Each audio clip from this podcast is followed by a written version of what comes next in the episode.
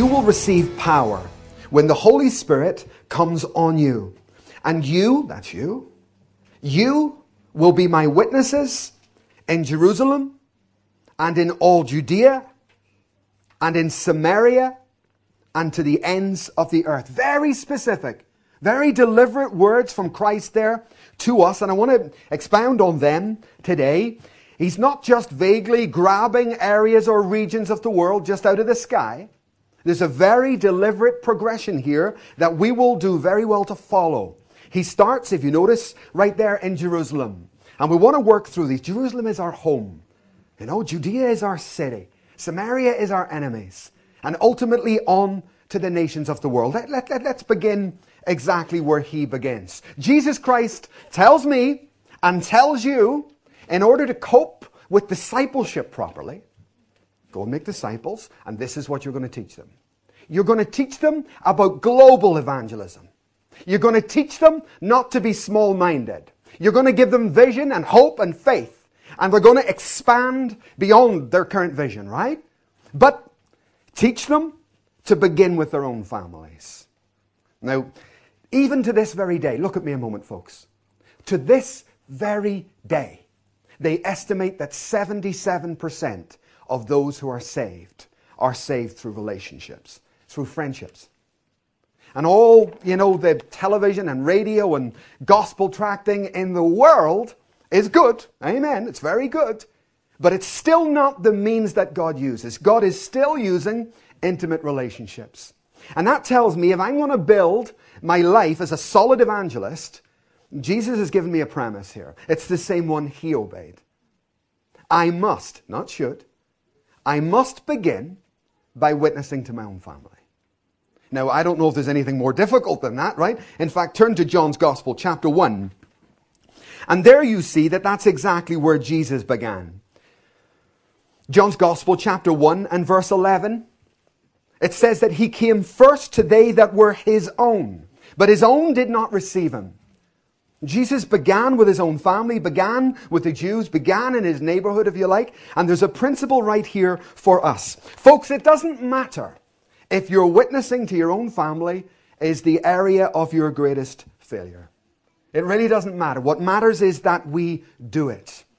Now, you know as well as I do how difficult this can be. Remember what they said about Jesus when he tried to witness amongst his own people. They said, what? Isn't this the carpenter's son? And indeed, right here in Scotland, they have another little saying. I knew your father.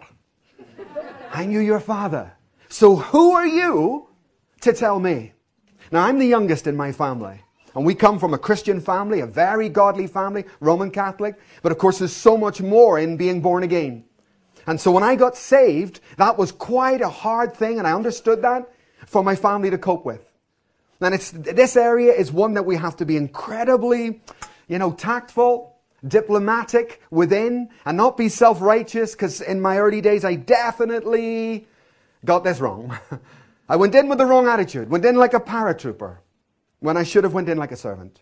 And I cost, some members of my family anyway, years. And it was my fault, not theirs. I just didn't know quite how. He's a servant king, you know that? Jesus Christ is a servant king.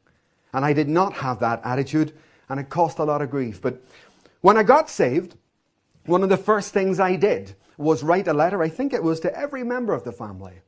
Because we were a happy family. And I just wrote a letter explaining what had happened me. I now got 9 brothers and sisters, and I'm on one of that. There's a lot of letters. And, the reply came back 11 years later. 11 years was the first reply. And that was from my brother John, who had become an alcoholic. A terrible alcoholic, and rang up, just remembering what was said, never forgot that there was a light there somewhere.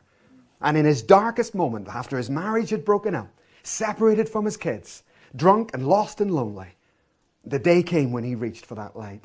And I'm so glad, just that simple letter. Hey, you can write a letter. Anybody here ever written a letter before? Hands up. Well, you've all had previous experience then. So you can go home, and you can write a letter to your family. Doesn't have to be that personal. You can just explain what's happened to you. But I think there's some crisis of principle. Whenever we as believers say, you know, oh, I'm going to be a missionary, you know. I'm called to Matabele land. Fine, but you haven't told your family. I think there's something quite twisted, even quite wicked in that. And Jesus doesn't start like that, and we cannot, must not, should not start like that. But rather come this route, and as we do, we'll be changed along the way. I don't really care about rejection. I don't know about you. I don't care if my family reject me. That's not the principle in which you can operate in life. I don't care if you reject me, actually. Right? You can't operate, you can't live your life with that sort of principle. It's got to be a higher principle than that, or you're not going to go nowhere. Amen. Amen. Right? So just do the right thing, and it doesn't matter what the consequences are. Write to them, phone them, ring them, and you can be surprised. Maybe they won't respond to you, but they may respond to someone else. Under that first section on your notes there, witnessing to our family, as I say, nothing could be harder probably, but what do we do? Where do we begin? Well, you can start by praying for them. Remember, it's not easy for them. Not easy, and many of you are disciplers here. Do you know your disciple? Do you know one of the ways the devil will attack your disciple? Try and get them to fall out with their discipler. Because if he can separate you from the individual that God is using to lead you on, if he can give you bad thoughts, bad feelings, bad anything, he can disrupt the relationship of your growth and progression. You with me? So all disciples, remember, don't forget, Jesus prayed for his disciples. 50% of his time, they reckon. Because the devil would have been very busy in their minds, trying to separate them, trying to spoil the source of their growth, which comes not only through God, but through human beings. So you've got to remember that kind of principle when you're ministering to your family. When you go in there and you start talking to them, pray for them first. Pray for them that those stupid thoughts, twisted thoughts, tormenting thoughts will be freed from their minds and they will not have a prejudiced view of you. Right? Pray for them. Secondly, try and be as blameless as you can be. Don't pollute your own gospel. And if you have, by previous actions, humble yourself and go back. Say sorry. Tell them what you've done and say, look, I'm sorry for the way I've treated you. I want to ask your forgiveness, and we'll come to that later. Doesn't matter, does it? Ask for forgiveness. Be as blameless as you can possibly be. You may need to confront, or what I've put there is carefront, some issues within a brother, a literal brother, or a sister, or a mum, or a dad. Maybe they're doing something, you know, terribly wrong, and it's something that's going to lead them ultimately to destruction. Well, you can talk about that in a loving way, carefront them. Bring that to them. That's part of our responsibility. Not self-righteously, but carefully and lovingly show them the error of their ways. And the fourth point there about witnessing to our family is a very good one. Maybe you could agree with another Christian. Maybe they won't listen to you and it's just not working. Okay. Go and get someone else, another believer who maybe they know or maybe they don't. And try and set something up so someone else, you know, just get over that pride hurdle there and egg them in that way. Good works is a huge way of opening doors for the gospel. Absolutely huge. And once again, I experienced this in a big way when I began working for a group of open-air preachers full time. And they asked me to go into the Roman Catholic schools all over South Wales and to hold daily assemblies in all these different schools and stuff. I couldn't even get started. I was ringing up the, you know, Catholic school after Catholic school, and they were saying, no, you're not coming in here and preaching no gospel. You know, no, that's not that, you know. And I had a long list. I got absolutely nowhere. I was very distraught. And I lay down, I remember I was prostrate on my own at home, just lying before God, face down on the floor. And God spoke to me. He said, ring the schools. I sort of look up. I've been ringing the schools for weeks. What do you mean, ring the schools? I got up. Okay. Pick up the phone. Hello. Go through. And the guy on the other end of the phone said, I know you. Do you? You helped us. You helped us years ago, remember? I remember. Little bit of a crisis. It was a Catholic church. Little bit of a crisis they had, and I'd given them a sizable gift. You're not against us. You helped us. What's your problem? I said, well, I need to get in. Come along. That man opened the next door, and I ended up going into 34 schools for 3 years, right throughout term times. What opened the door to the gospel? Good works, the very thing Peter says.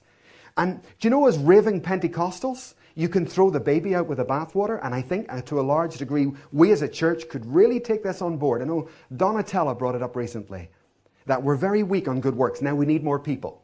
We need more strength because we're not quite there yet. There's a very good reason why in the book of Acts, 3,000 people were saved. A very good reason. Because there was a church being started. And churches take people. It takes a critical mass. Now, we don't have that luxury, but we're trying to get there, right? So good works is important, very important. And even locally here, you do one good thing and one shall tell another, do you know what those guys did? They did my garden. You know, they did this, they did that. And we really should look at that very hard. And the last point there, point 6, be faithful. Don't be a hot and cold Christian. That's a dreadful example to any of your family who you're trying to win to the Lord. If they see you in church one week and not in church the next, there's nothing to follow there. Amen? So stay faithful. Remember that you are being watched. That's part of our life. Paul says we're put on a parade. That's what we're like as believers. Right? We are being scrutinized, like it or not. So don't compromise your own witness. That's a tragedy. So the first thing Jesus says, and I encourage you, I know we're a passionate church for evangelism, but it ain't nothing going to stand in the length of time if the principles aren't right, if the foundations aren't right. And even if you have to go home tonight and start to make a plan about your family, do it. Do that.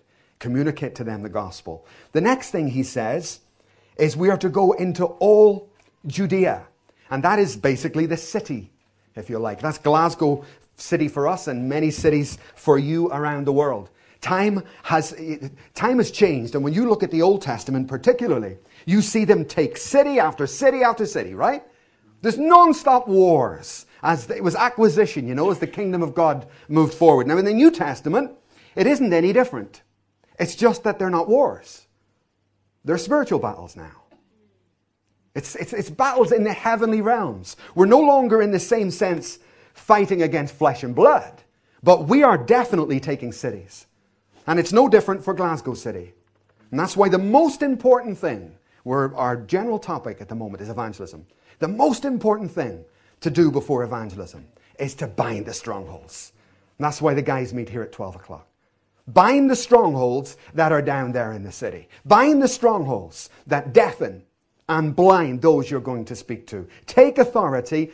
Can any man take the treasure out of a strong man's house unless he first binds that? No. Well, the devil is the prince of this world. And it is not pointless, but it's an awful lot harder. You're making it for yourself if you witness to your family or you witness on the streets out here without first doing your homework. All evangelism is effective evangelism is twofold. It's an equal concentration on prayer, an understanding, a belief in what we do in prayer, and then the outworking of that in reality. And again, we'll do it in great detail later. Spirits are territorial. Demonic forces are regional. So you get great concentrations in this city and in that. And we need to be absolute experts in the demons in Glasgow.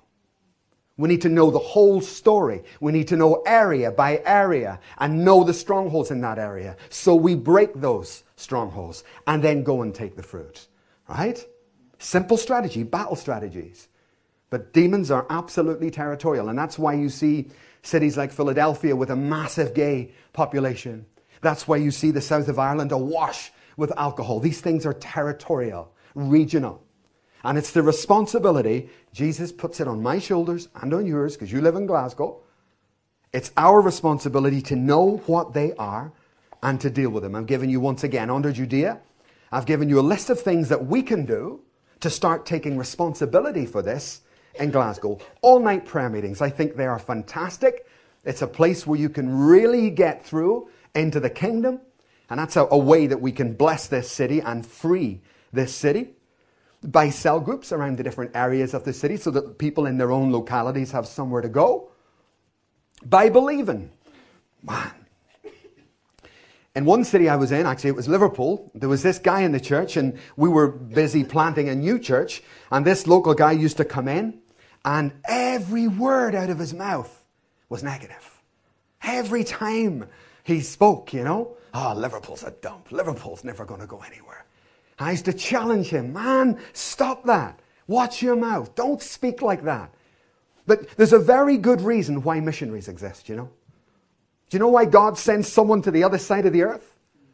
Because the people living locally lose their faith. They lose their faith. Jackie Pullinger, she's in Oxford. And God speaks to her to go and get a round-the-world cruise. And he sends her all the way around the world. When she gets to Hong Kong, he says, get off. And she gets off. And she's walking down streets with big Pentecostal churches. And she's thinking to herself, what on earth am I doing here, God? There's loads of Christians here. And of course, God has to explain to her, loads of Christians and not one of them doing what I've asked them to do. Now put your roots down. And from that came an awesome worldwide known church, the Chasing the Dragon, where many people on heroin got set free. There's a very good reason, sadly, why God uses missionaries, and that's been the traditional way. It's because locals lose faith in their own area. We can get drunk, if you like, with what we see. It's so negative, day after day, and that overwhelms us, and we cease to believe. To counteract that, that's your second point, your third point. You need to have believing eyes. That as you look at Glasgow, as we look at Scotland, that we believe in revival. We believe in full, outright revival. Now, the biggest enemy to that is inside the church, folks. It's unbelief in Christians, unbelief inside. We need to break that and believe this one thing, that God will bring that bride we spoke of this morning out in these last days. We need to pray and prophesy. Remember Ezekiel. Ezekiel's a bit of a local, lost faith in his own city. And there he is, dilly-dallying one day, and God comes in and says, Ezekiel, what do you see? They're all dead, God. Not just dead, Lord. They're long dead. It could equally be Glasgow. It could be Somerston. It could be Milton. It could be Woodside. What do you see, Sheila? What do you see, Jim? What do you see, Pastor Tom? What do you see in your locality? What's my reply? Ezekiel's answer was wrong. He said, God, they're not just dead. They're long dead. And he wants God to deal with it. You deal. What's the answer? You alone know, Lord. And God has to say, no, Ezekiel, you're the prophet. On your feet.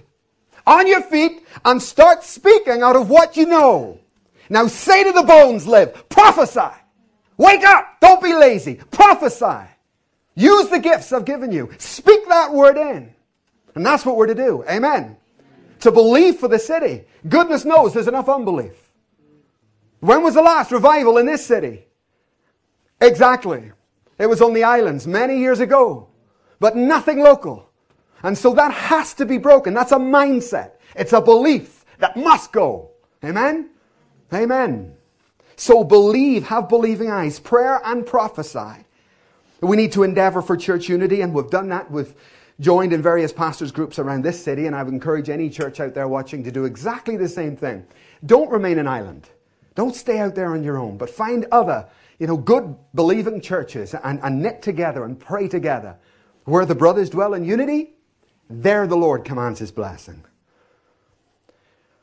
And the last point under working in a city like this city or any other city, and the reality of any church, it's just going to be an awful lot of work to do.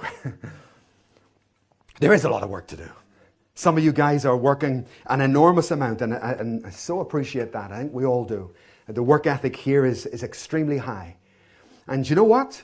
Do you know what's going to happen next? More work. More work. There's more work coming than you could ever possibly dream of. There's not enough hours in the day. And by the way, if you think you're busy, you must be kidding. I could tell you a few stories. Can't though. Well, I will, but I won't mention any names. I could name two people in this church that don't have one Free evening, morning, afternoon, nothing. All week. 7 days. And then the next 7 days. And then the next 7 days. Everything's taken up with either work, study, or church. Do you know the Apostle Paul? He had witnessed here, witnessed there, witnessed here, witnessed there, worked himself, they whipped him, stripped him, and whipped him.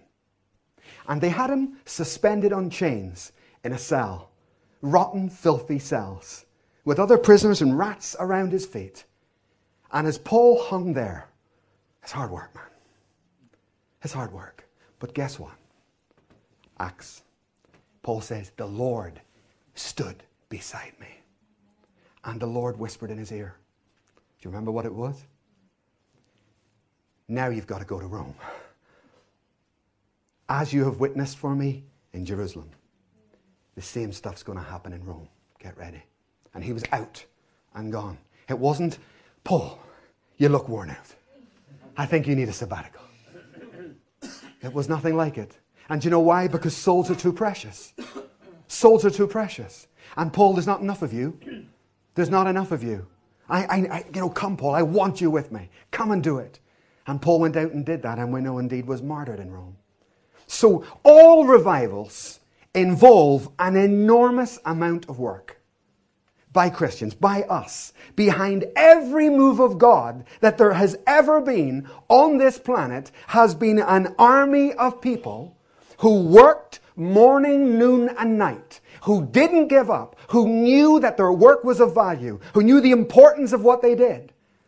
I'm just saying, folks, this is exactly the sort of church that this is. We are a working church, and I want to endorse that.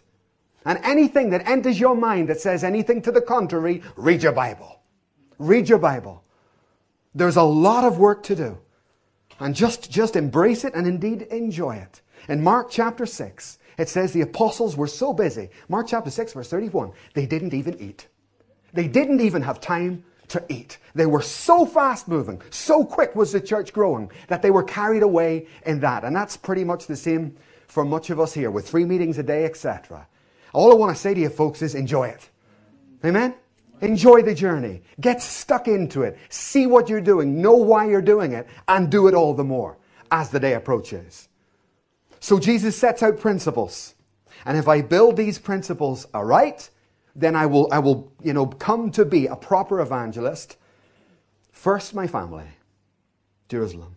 Secondly, my city. I've got responsibility there, Judea. And thirdly, Samaria. And these were the enemies, of course, of the Jews. And it's my enemies. And God requires me to be a witness, to be a friend to those who are not friends to me. And if I don't do that, hey, I'm no different from the lost, am I? I don't know if there's anything more powerful than having an enemy in your work, having an enemy in your flat, having an enemy in your street, and you go in with some sort of a Christian gift or something representing Christ when you know and they know that they've been cruel to you. They've been so bad to you. And here you are offering me life.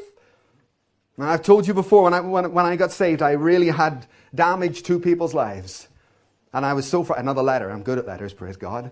I wrote 2 letters and sent them, into their houses. I knew where they lived. And I never thought I'd hear another thing about it.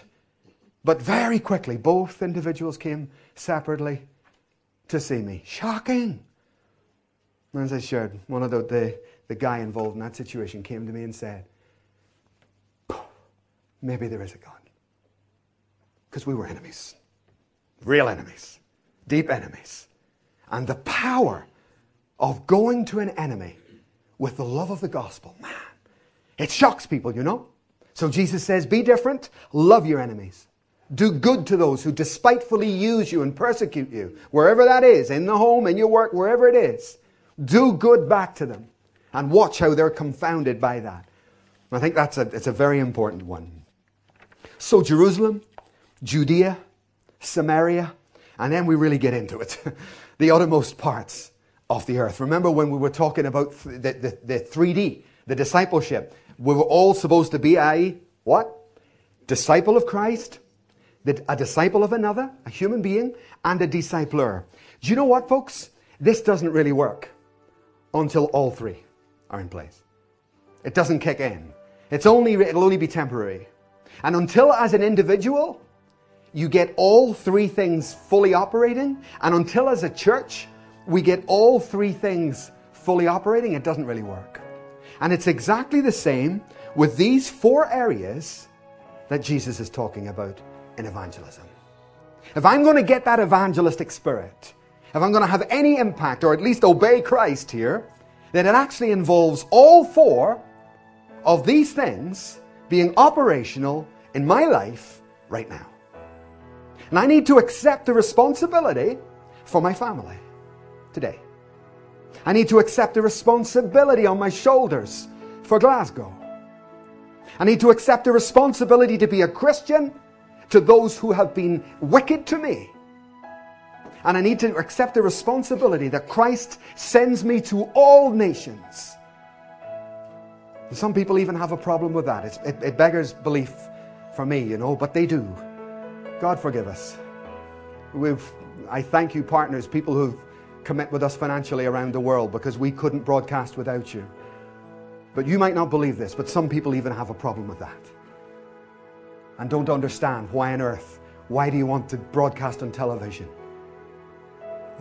And a few people even left the church over that reason. I'm sorry, I just dumbfound, Why on earth would you not? Why on earth, in the last moments of time, would you not share the gospel?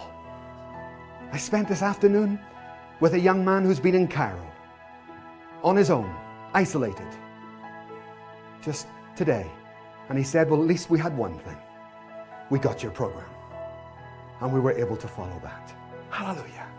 And email after email, they come in the same. We've got no food.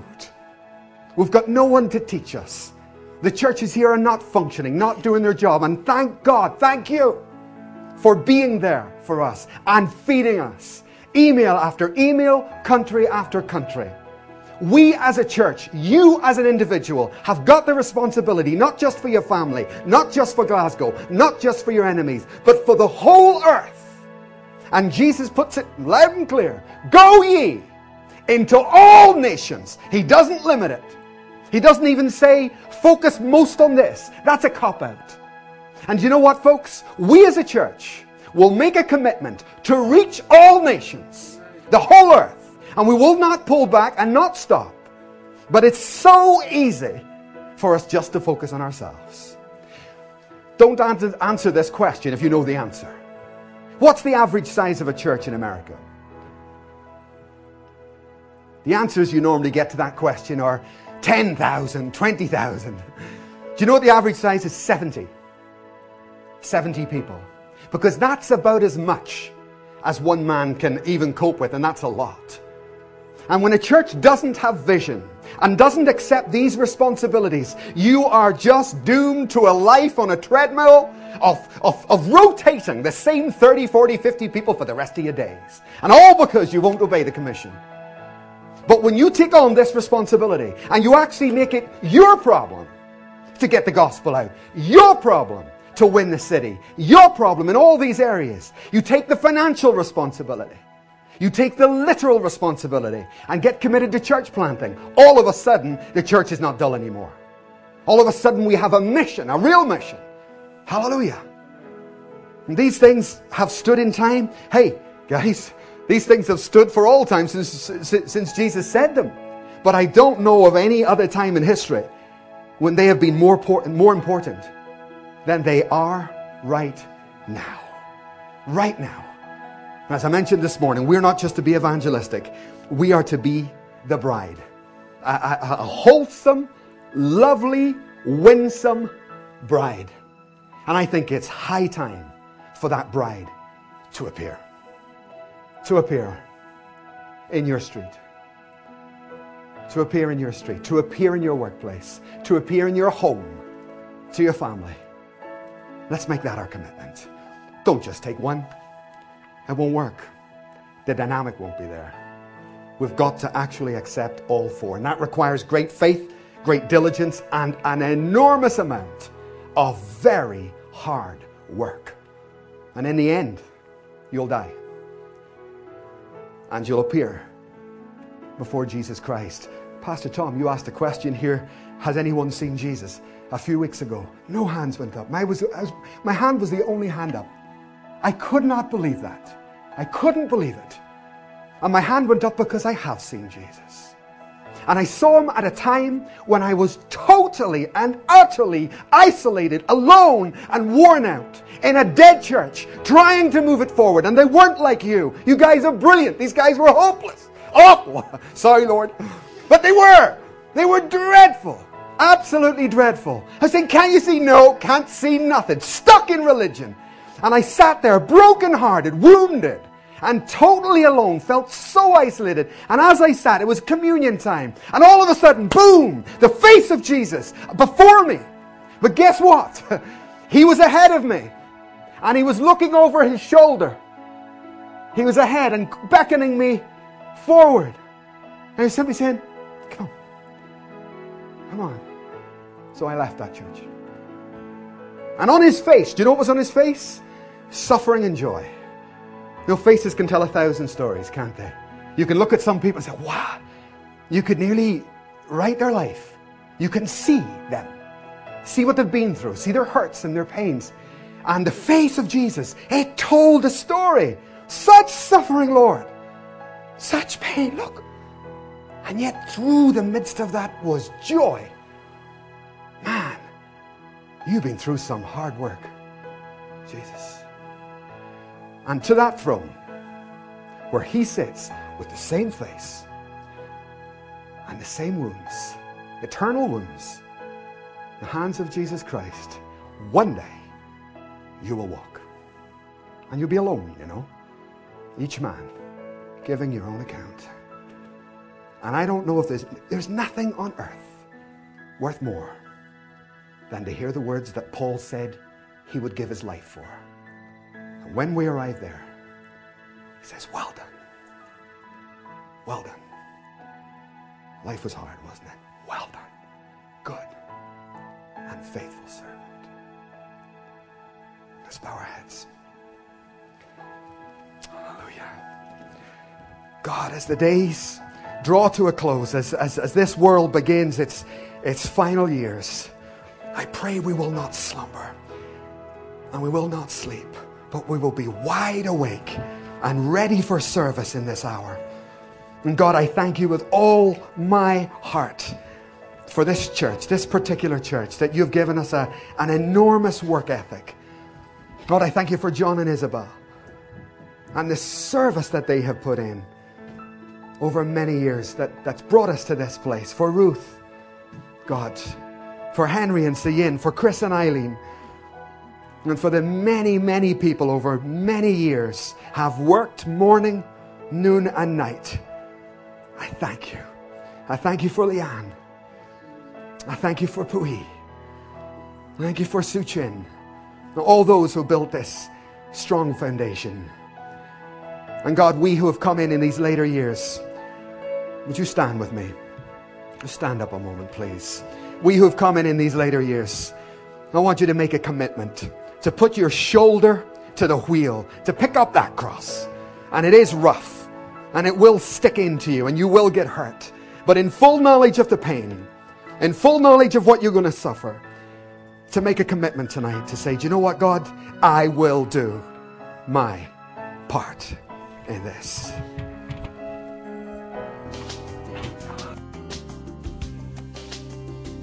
Thank you for listening to today's program. I trust you have been blessed and edified by what you've heard.